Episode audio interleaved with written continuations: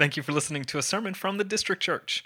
For more information about us, please visit www.thedistrict.church.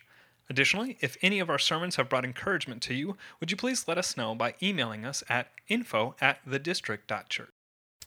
Hope everyone's morning has started off well. If you have your Bibles, I want you to go ahead and open them up to Galatians chapter 5. That's the passage we're going to be in today. We are currently in a series uh, called Misconceptions. And we, uh, we typically do kind of topical series during the months of June and July. One, because we have a lot of travel that's going on, um, primarily a lot of weddings that are going on. And so we always have a lot of people that are in and out. And so we, we take a break from our book studies that we're going through, essentially. We've been in the book of Acts since February 2018, and so we like to really dig into the book as we go through it. Um, so we're taking a break from Acts during these couple of months uh, right now just to kind of look at some topics um, that we, in conversations with our people, have found some misconceptions with these topics. Um, whether that's something that we just kind of misunderstood, or it's a way that we've kind of been taught in the past, or oftentimes we just want more clarity on why we do the things we do, or why we teach the way we teach, or why we even practice certain things that we practice. Um, and so a lot of our topics really kind of started out with just what is the gospel? Um, that was essentially the, the first week of looking at that, primarily because we're really diving into a, a culture um, at large that is kind of becoming more post Christian.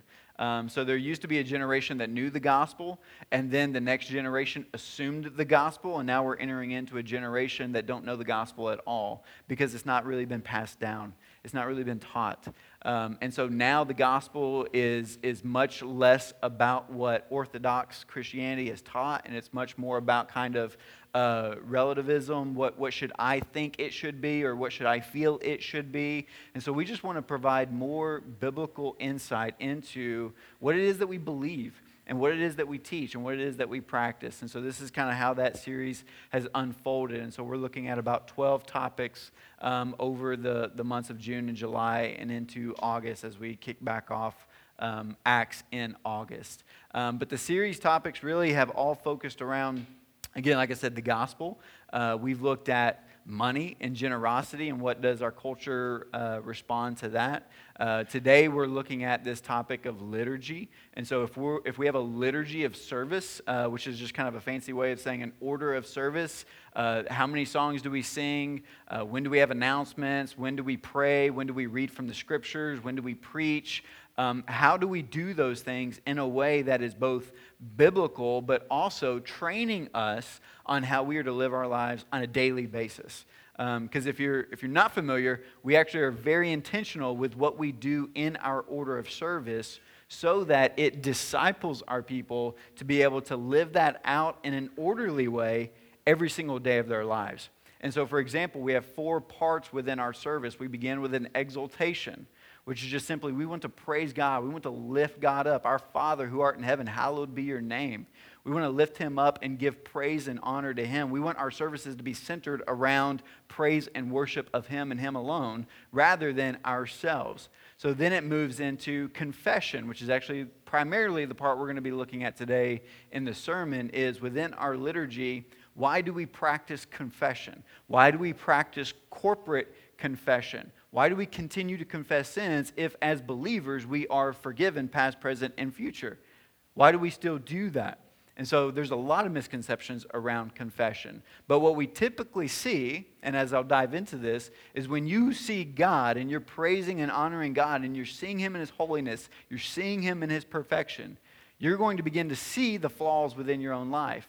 And so, naturally, when we come into the presence of God and we want to honor Him and glorify Him, we begin to see our faults, our failures, and there's going to be this battle within yourself to be, basically be I don't know if I can come into his presence to worship him because I'm now dealing with these imperfections and falls that I'm feeling and that I'm thinking about, and I'm, I'm kind of examining my life over this last week or even over this morning. And I don't know that I can come in and give praise and honor to a holy God when I don't feel it myself, when I don't think of myself as someone worthy to be able to do that.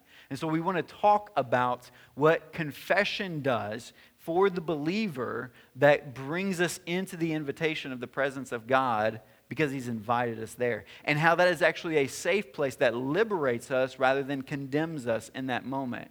And then what we see moving out of confession, once we come and bring our sins to the table, God proclaims over us. It's a proclamation. We want to hear from the Word of God what He is teaching about the gospel message, about what Jesus Christ in His life and His death and His resurrection has purchased for us that brings us into not only the, the justification, not only the legal parameters that we are declared righteous because of Jesus, but also that we are then brought into the family of God as He adopts us as sons and daughters that He lovingly and delights in to bring into His family, that He wants to spend time with, that He wants to be in the presence of.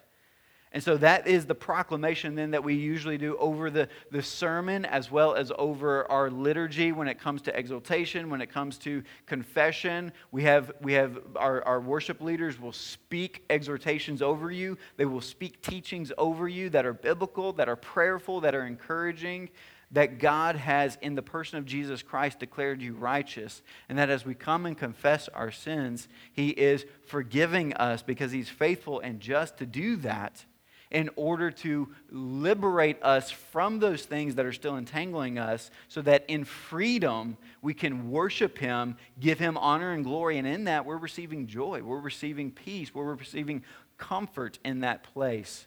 And then we finish off our services with kind of a benediction response or a lot of times a commission. So it's now that we have sung the gospel in honor to God, we've confessed the gospel with our sins, we've then proclaimed the gospel over our people. How do we then take that gospel message, respond to it by then being commissioned out into the world and applying it not only to our lives individually, but also to the lives of those around us as we go on mission with the gospel message? And so those are kind of the four elements that we look at within our services. And we even we pray through the songs that we sing that they are within the elements of those. And so typically the first song is the exaltation song, the second song is a confessional song, the third song is a proclamation song, the fourth song that's following the sermon is typically a response song. And so we're, we're thinking through everything that we do within the service to make sure that we are discipling that we are training our people to understand this. And so that's what a liturgy is. It's just simply a rule of life. So we have a rule of life for our church.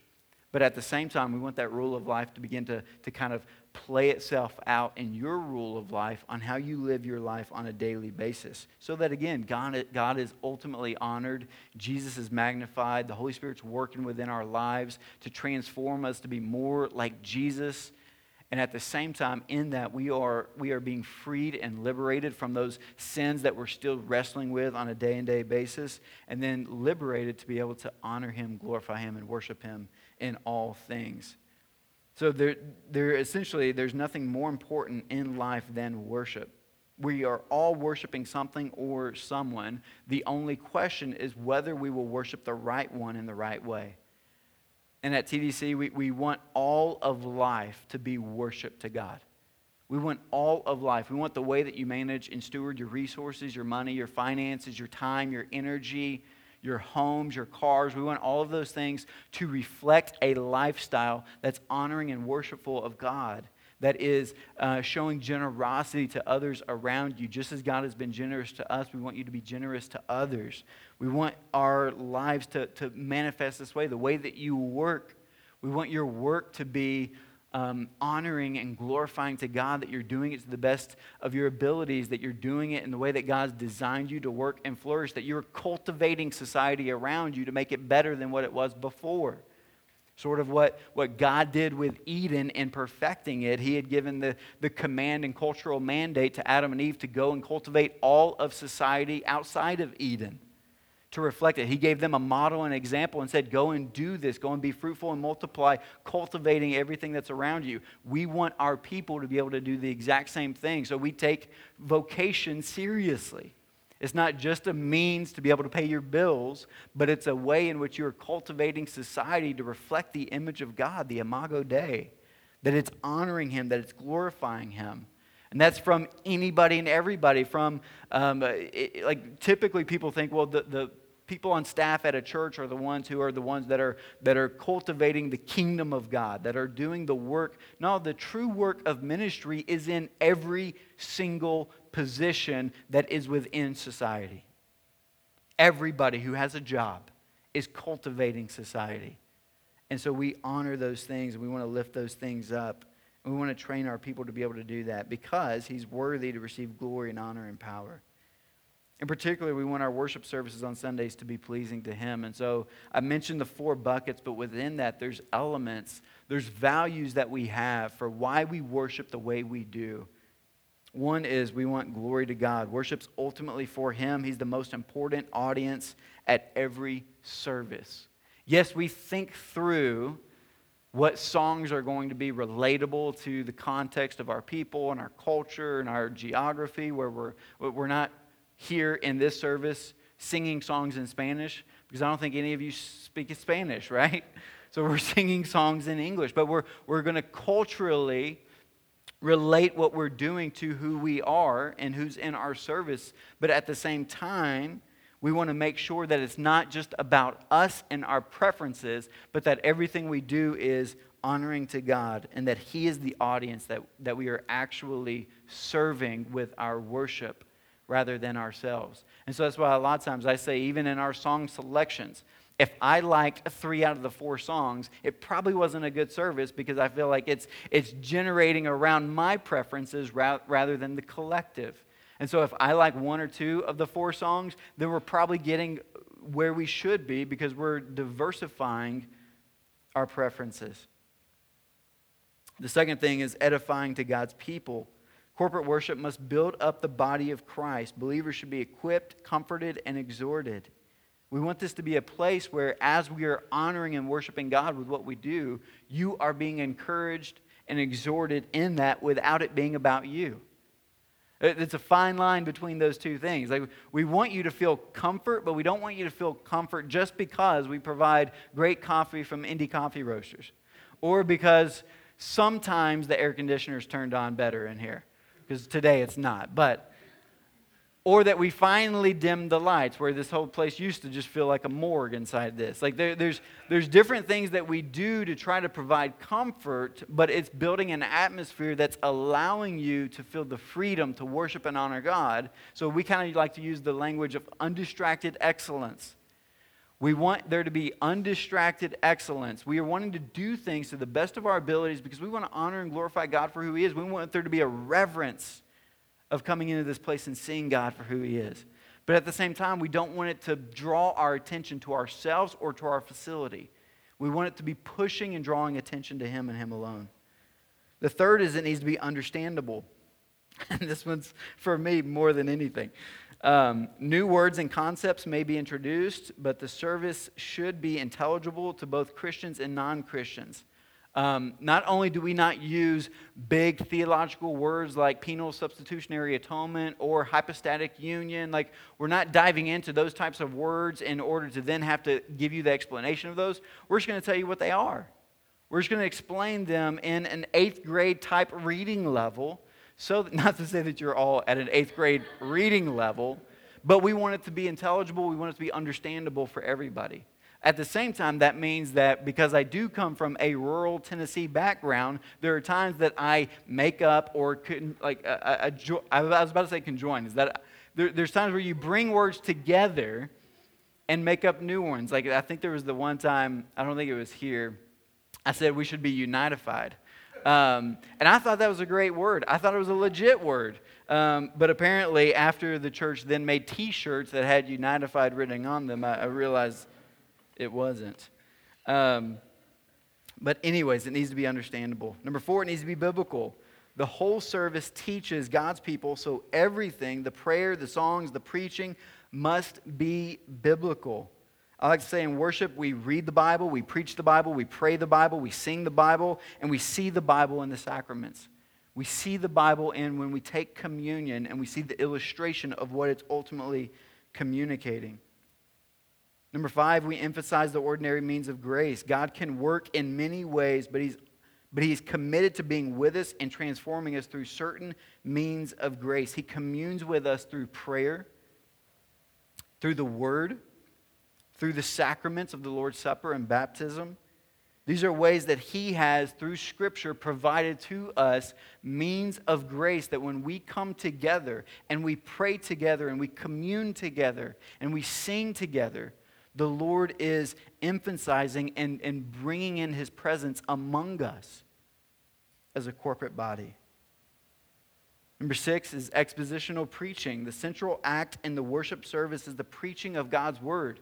We want to get the Bible into you. That's why I say we sing the Bible, we pray the Bible, we preach the Bible. We talk about the Bible because the Bible, we know, is going to be the only thing communicated by God to us that's going to ultimately edify, encourage, transform us. And so it's not going to be us coming in and being like, hey, I've got some ideas, some things I saw this week. Just want to run those by you, and let's see what the Lord does. If I were to ever come in here and do that, just get up and walk out and go to several other churches that I can tell you right now that you could go to and be way more edified and encouraged because they're going to open up the scriptures. Number seven, thoughtful. Every church has a liturgy, which is just an order of service. And it has, as I talked about, the four parts. Historical. The church has been thinking about how to worship for centuries. We want to learn from our spiritual ancestors and build on their models. To that end, we regularly employ creeds. You might not know that we're employing creeds, but we're doing creeds in certain prayers that we do, in certain liturgies that Josh writes out for us. We want to employ those things because we come from a line, a rich history of men and women who have gathered together as the church, who have siphoned through the scriptures, and who have seen the doctrines of Christ, the doctrines of worship, the doctrines of doxology, the doctrines of, of just who God is, and have put together in understandable ways here's what we can believe about Him. Here's the goodness that comes from Him. And so we want to not reinvent the wheel, but at the same time build upon these historical creeds and confessions and catechisms that serve us. It's like testimonies passed down from generations after generations after generations, letting us know this is who God is and how good He is, how magnificent Christ is.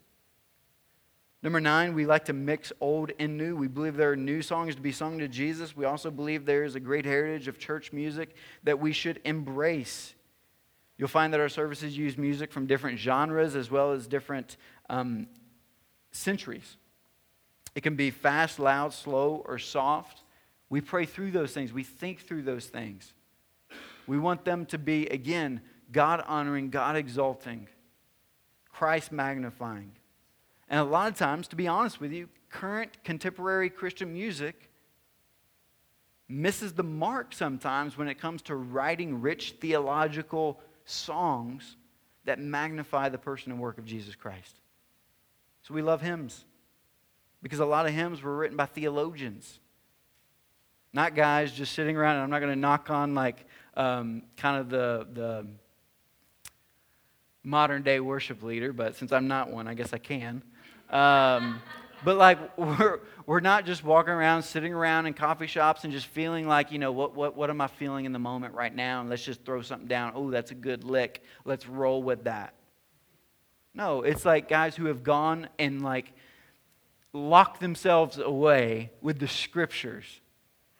And as they're reading through the scriptures they're saying man what do we as the body of christ need to sing unto god that is going to honor and glorify Him and that's going to feed our souls? What do we need to corporately, collectively get together and say, God, you are good? Great is thy faithfulness. They're rich.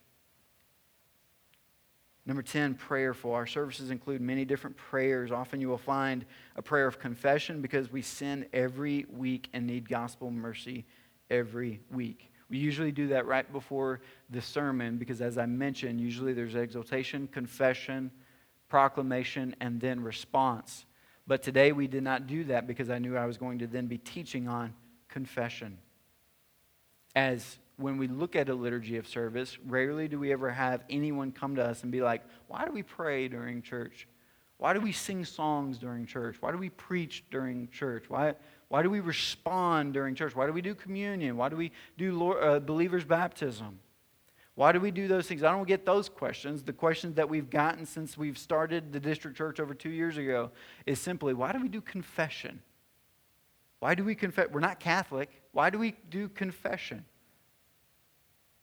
And so, because that is the one that is typical, typically asked, I want us to answer a couple of these questions. Why do we confess our sins corporately? If my past, present, and future sins have been forgiven when I was saved, why do I still need to confess sins individually and corporately? And just a preface before we open this up I know confession can feel heavy often. I know it can feel lamenting. It can feel frustrating. It can feel burdensome. I understand that because, uh, Lord willing, I hope I confess every single day.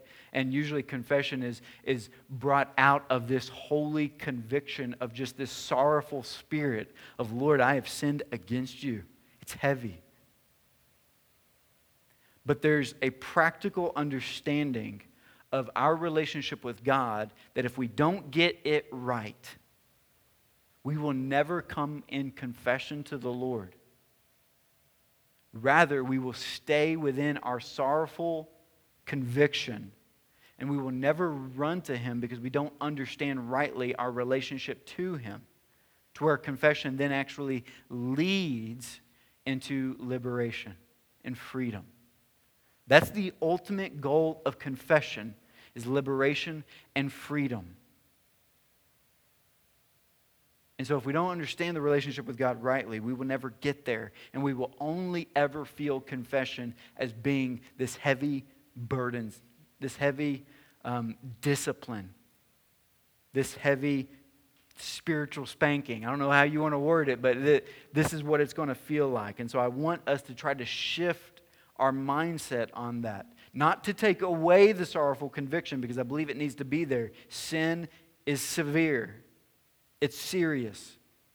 And we need to take it seriously because we're, we're robbing God of glory, at the same time, robbing ourselves of joy. And God is most glorified in us when we are most satisfied in Him, as John Piper says. And so we, we want to be able to come into His presence to give Him glory and to receive satisfaction. And if confession, us dealing with our sins, is keeping us from that relationship, then we need to rightly understand what the practice of confession is so that it frees us to move into this relationship and experience what God ultimately wants us to experience. And so I want to first start with this illustration to paint this picture that'll help us jump into the scriptures here. Picture a marriage, picture a wedding. You've got two couples coming together. Two people, not two couples. It's a weird wedding. You've got two people coming together to get married. And they come up and they say their vows. And they say, I do. And they say, I love you. Does that mean you will never say it again?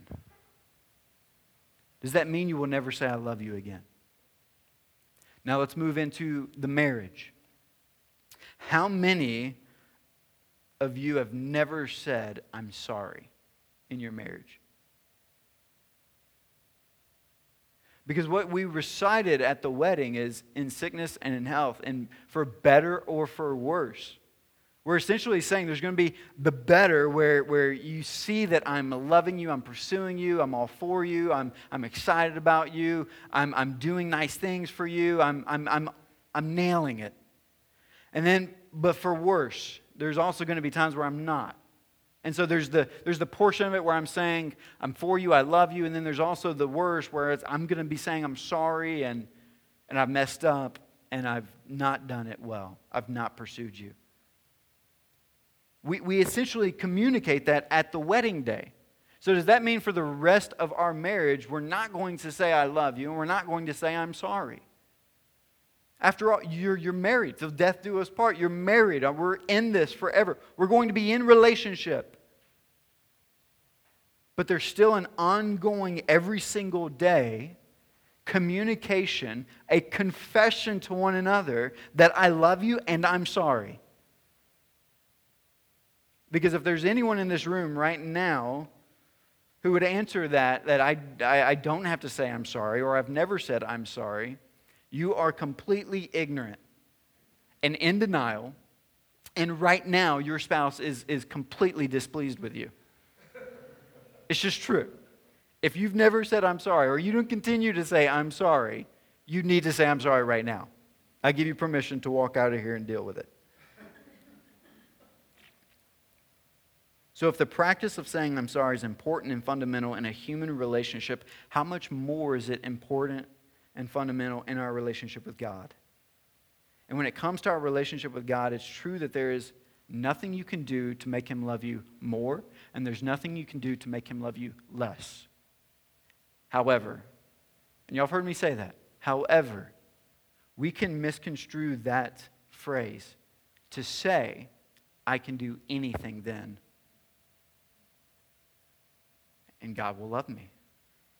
I can do anything and God will like me. Because you've heard me say over the last several weeks that God delights in you. I asked a question Does God love you? Yes. Does God like you? The majority of you said no. We have this fundamental human nature to believe, yes, God loves us because we've been taught that. We know John 3.16. It's on a coffee cup in our house. Like we, we know that language that God loves us. And in the person and work of Jesus Christ, He sent Him to die for us so that we would be forgiven of our sins. But this idea that God is my friend, that God loves me, that he, delight, that he likes me, that He delights in me, that He wants to hang out with me, that He wants to spend time with me, that He wants to pick me up and twirl me around and hang out. No, no, no, no, no. That's not from God's not there with me yet. We struggle with that. We struggle with that because of this issue, this confessional issue. But the reality is, is it is possible for us to displease God, who is fully pleased with us in the person and work of Jesus Christ. Just as I've taught, at the baptism of Jesus Christ, you have the Trinity laid out. You have the Father speaking out of heaven. You have the Holy Spirit descending like a dove onto the person of Jesus Christ. And you have the Father speaking to Jesus. This is my Son in whom I'm well what? Pleased. Therefore, if Jesus comes to live within us, as Romans 8 says, if Christ dwells within you, then the Father is looking down on you and saying, This is my son, this is my daughter, in whom I'm well pleased, because your identity becomes the identity of Christ. Galatians 2:20 I have been crucified with Christ. I no longer live, but Christ lives in me. The life I live in the body, this body, I live by faith in the Son of God, who loved me and gave himself up for me. Our identity shifts so that Christ is living in me, Christ is living through me. This life that I am living is all about Jesus. If it's all about Jesus, as God looks at me, he sees Jesus and he's pleased. He is pleased, but does not mean that he can be, can't be displeased. And that's what we want to look at today. How do we respond when we displease God? Galatians 5, you're there. Galatians 5, verse 16. We're going to read this. And I'm going to read a big chunk. So we're actually going to go through chapter 6, verse 5. Verse 16 through chapter 6, verse 5. But I say, walk by the Spirit, and you will not gratify the desires of the flesh. For the desires of the flesh are against the Spirit, and the desires of the Spirit are against the flesh. For these are opposed to each other to keep you from doing the things you want to do. Now, I want to pause here for just a second because a lot of times people will look at this passage and see it in the, the lens of, okay, we're referring to non believers and we're referring to believers. We're referring to non believers are those who walk in the flesh, and believers are the ones who walk in the spirit. And so, if you're going to walk in the flesh, you're contrary to God, you're not in under God's love, you're, you're outside of His will, you are a sinner. Those who are walking by the Spirit are saints, loving God, serving God, trusting God, X, Y, and Z. Here, he kind of flips it a little bit and says something very interesting. At the end of verse 17, these are opposed to each other to keep you from doing the things you want to do. Want to do is identity language. Want to do is affections and desires. Only a regenerated, spiritually alive, in Christ believer, someone who has understood the gospel, would have a desire and an affection to want to do the will of God, to want to walk in step with the Spirit, to want to love and serve Jesus Christ with all of their soul, all of their being, all of their life. So we're not looking at non believers here. We're looking at rather a relational tension that we are having within our own selves that's dealing with the flesh as well as this new identity, which is the Spirit of Christ within us.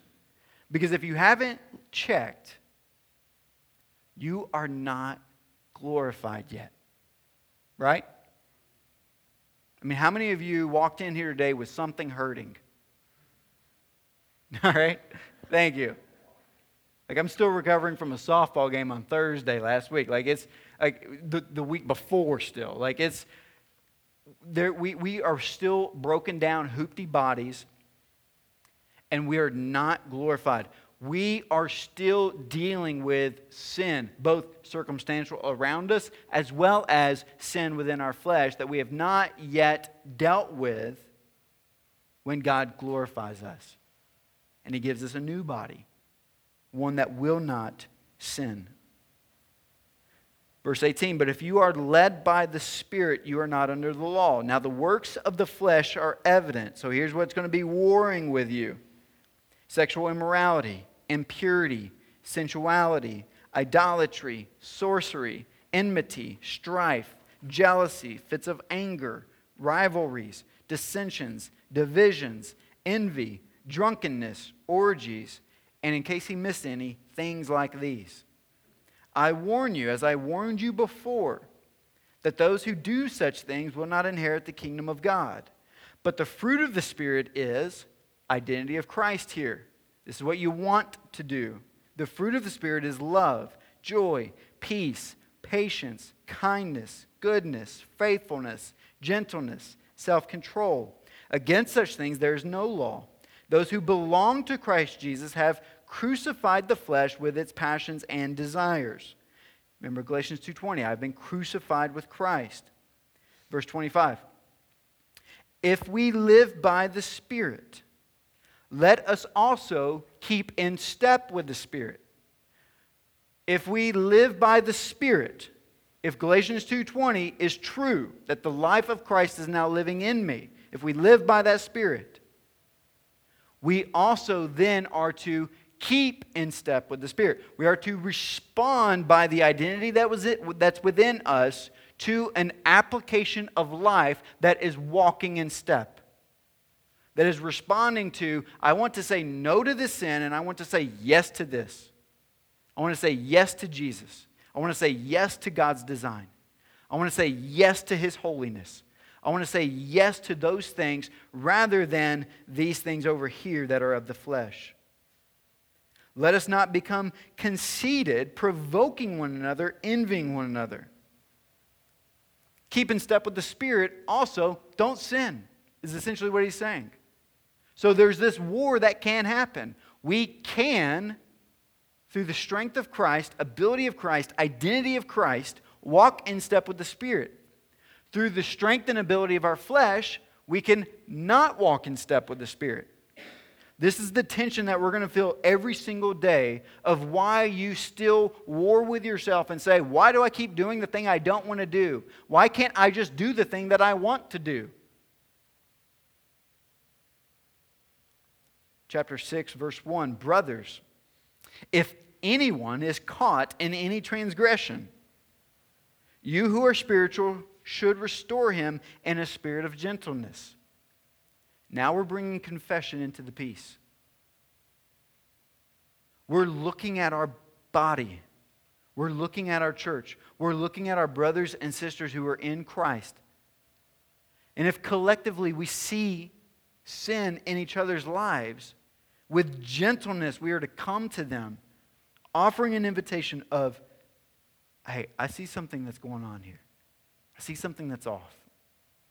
It's an opportunity to confess. You who are spiritual should restore him in a spirit of gentleness. Also, keep watch on yourself, lest you too may be tempted. So it's not just like we have spiritual police within our church who's walking around starting to look for every single person's sin. Like, we're not doing that. He's saying, keep watch on yourself. Every single one of us are susceptible to temptation to be able to sin and get out of step with the Spirit, to get out of step with Christ. We're guarding each other in order that we would lead and point each other to Jesus so that we would honor and glorify Him with our lives and in that receive the greatest joy and satisfaction. For us to say that we are for one another, which is the second part of our vision, for us to say we are for one another is to mean that we know you so well that we can tell when you are out of step with the Spirit. That when you are trusting in your flesh rather than the identity of Christ who is within you. To be for one another is to know and be known by one another. And to, in gentleness, call each other out when we're walking out of step with the Spirit. So that, verse 2 says, we can bear one another's burdens and so fulfill the law of Christ, the mission of Christ. For if anyone thinks he is something when he is nothing, he deceives himself. But let each one test his own work. Think about what you're doing in your life. How am I talking? How am I responding in conflict? How am I working? How am I stewarding resources? How am I doing these things? Test each one's own work. And then his reason to boast will be in himself alone and not in his neighbor, for each will have to bear his own load. We're accountable for our life. We're accountable for what we do and what we don't do sins of omission and sins of commission.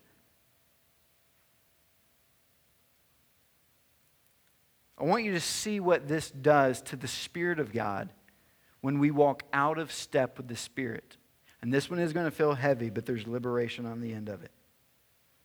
Ephesians chapter 4, verse 30 says this Remember, he's writing to a church.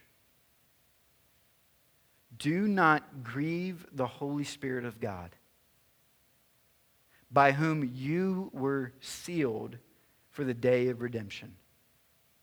Do not grieve the Holy Spirit of God. You know what grieve means?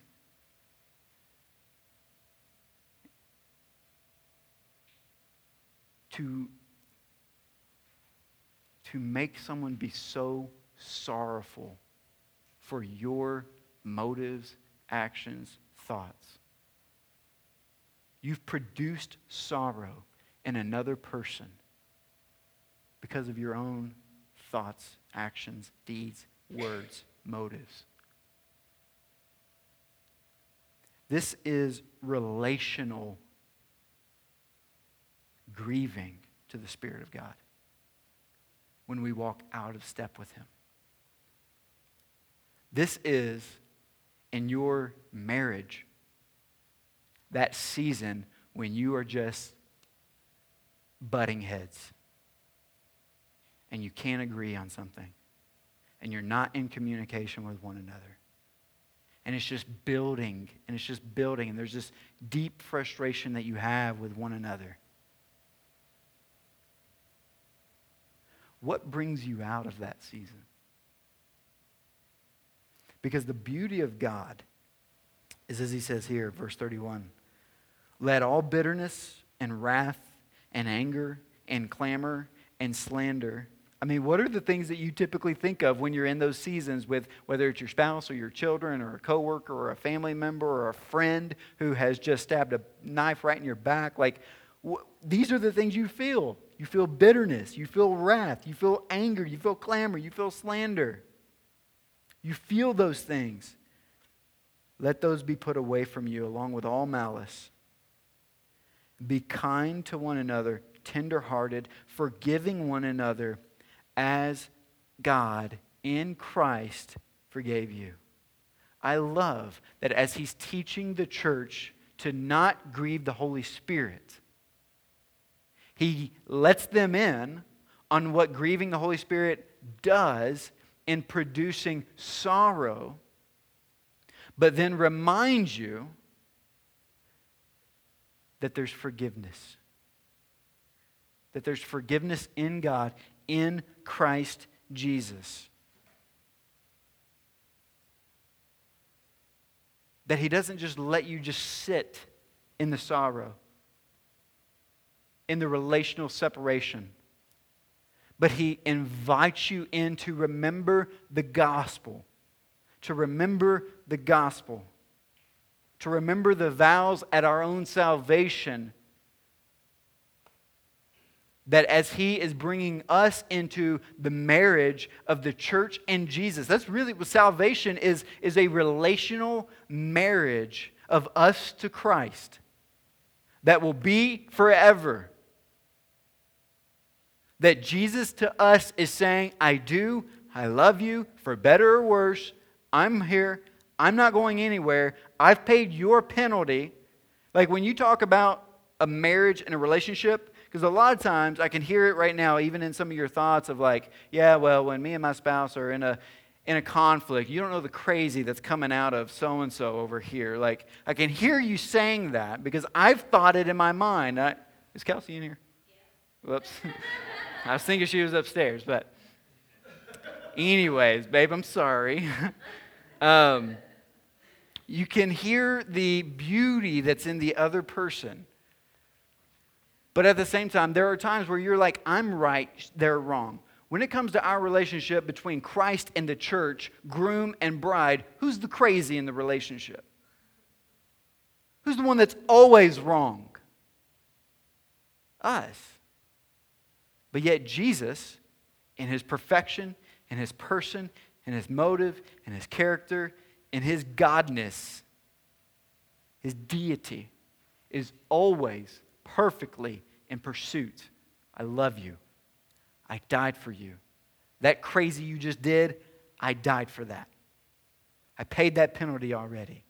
I'm after you. I'm coming for you. There's nothing you can do to separate me. There's nothing you can do to make me love you less. This is Romans 8 at the end of the chapter language. There's nothing that can separate us from the love of Christ. So, this confession that we have, this sorrowful, producing spirit that we are giving to God when we sin and walk out of step, He is proclaiming over us, reminding us remember the gospel. Remember the gospel. Remember the work that I did that you did not do, that I did in order to first and foremost bring you into relationship with me. I saved you and forgave you at your worst. I married you at your worst. So, do you think now, just because you're grieving me, just because you're displeasing me, that I'm not still inviting you in? That I'm not asking, that I'm not commanding in a loving way for you to come to me with these sins that are grieving me, to confess them. Because what he says in 1 John chapter 5, he says this This is the message we have heard from him and proclaimed to you that God is light and in him is no darkness at all. If we say we have fellowship with him while we walk in darkness, we lie and do not practice the truth. If we walk in the light as he is in the light, we have fellowship with one another, and the blood of Jesus, his son, cleanses us from all sin. If we say we have no sin, we deceive ourselves and the truth is not in us. He's saying there's light and there's darkness. There's black and white here when it comes to our relationship with God. He's light. And if we're walking in darkness, we cannot walk in the light. But what he's ultimately saying here is, you are in the light because you are in me.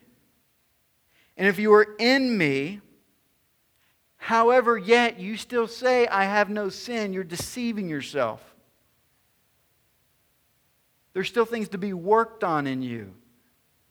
There's still transformation that needs to happen where you're becoming more like Christ and less like sinner Dwayne.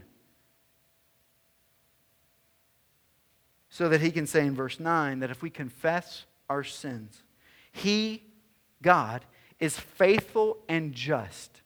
Faithful and just. Faithful, he will do it. Just, he's not sweeping it under the rug. He's just in the sense that he has paid the penalty for the sin that he's about to forgive. This is not just a don't worry about it, it's okay. Just come on back into the family. No, no, no. He's looking at you and saying, When you come to me and you confess your sins, I'm faithful. I will do this. I'm just. I have paid this penalty on your behalf. He is faithful and just to forgive us our sins and to cleanse us from all of our unrighteousness. To cleanse us.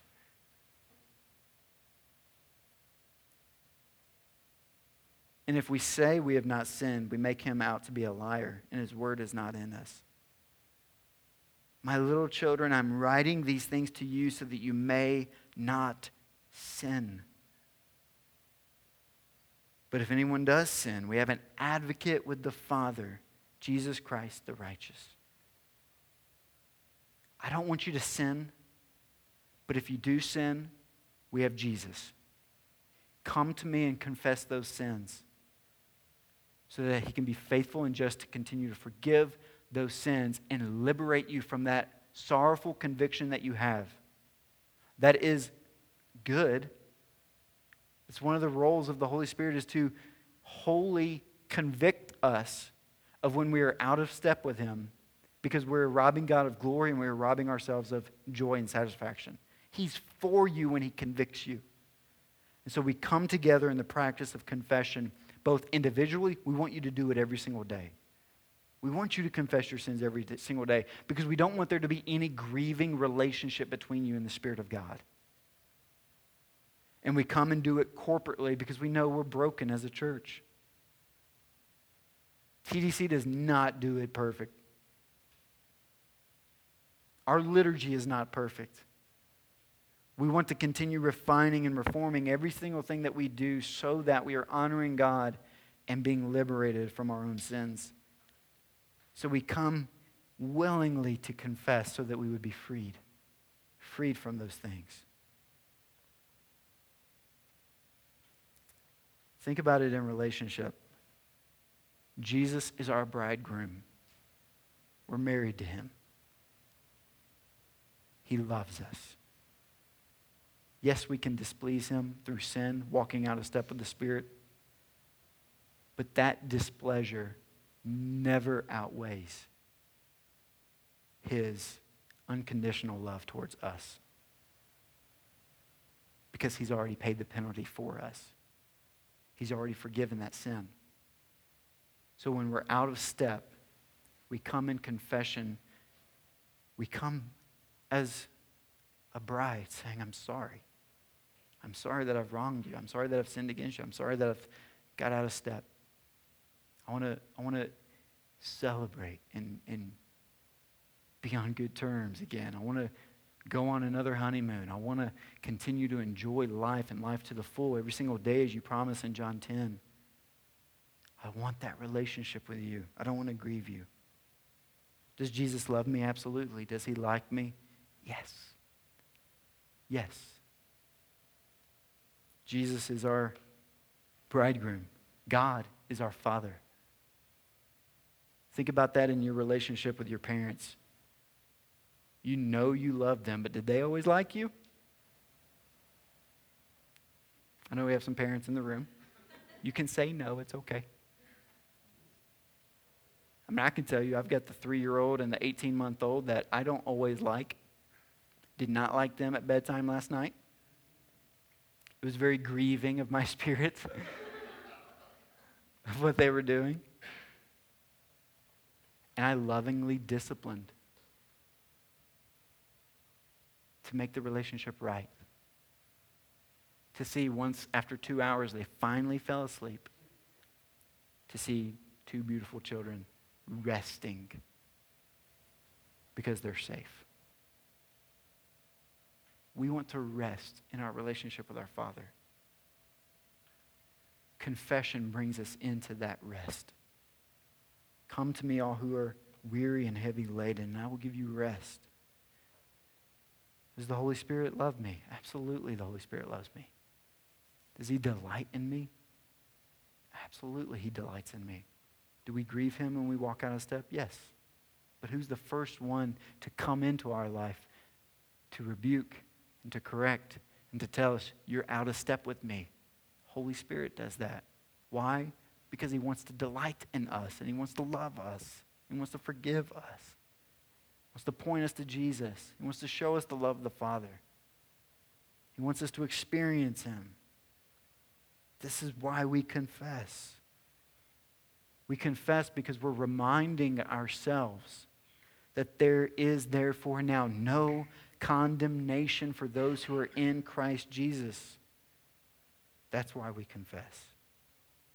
So we want to enter into a time right now of confession. And as we enter into this time of confession, we're going to do it individually, even though we're here corporately. I want you to literally just, I mean, I'm going to go Southern Baptist here. I want you to like close your head, like close your head. I want you to, it's been a while.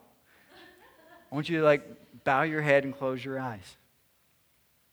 I want you to just think about your relationship with Jesus right now. For some of you, that might be a heavy thing to do. You might have the thoughts running through your head right now I've, I've sinned against you, Lord. I've gone out of step with the Spirit. I've messed up. I've not honored you. I have motives in my heart right now that are bitterness towards other people. I want to get revenge on other people. I want other people to hurt. I've got flaws right now within my marriage where I think she did something wrong or I think he did something wrong and I'm harboring this bitterness. I've got issues with my work where I can't stand my boss and I am not doing a good job because at the same time I want them to suffer from it as well. Lord, I have this feeling within me that I am out of step. So, right now, I want you to think about that. I want you to just meditate on that for a few moments. And I really want us to sit in this for a moment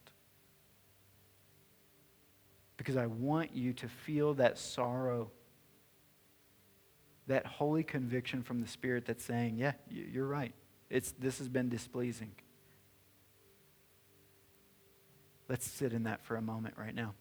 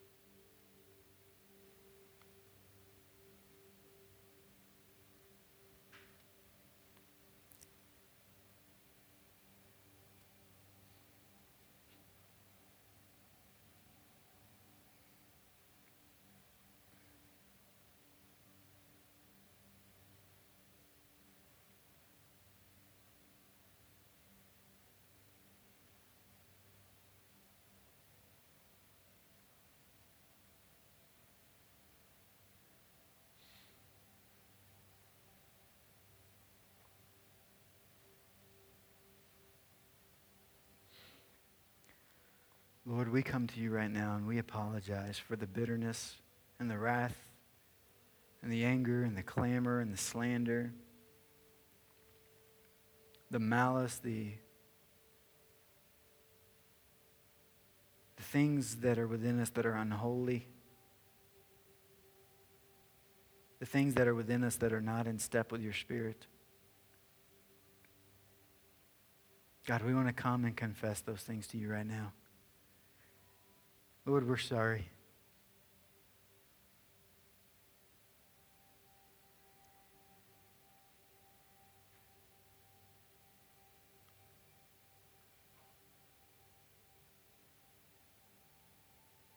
We know, Lord, that you are faithful and just, and that you are quick to forgive us of our sins and to cleanse us from all unrighteousness. Lord, would you give us right now the assurance within our spirits that you are doing that? Lift us right now of that burden and that weight of our sin. And let us feel the liberation and the freedom to know that you love us and that you delight in us, that you care for us, that you are pleased with us.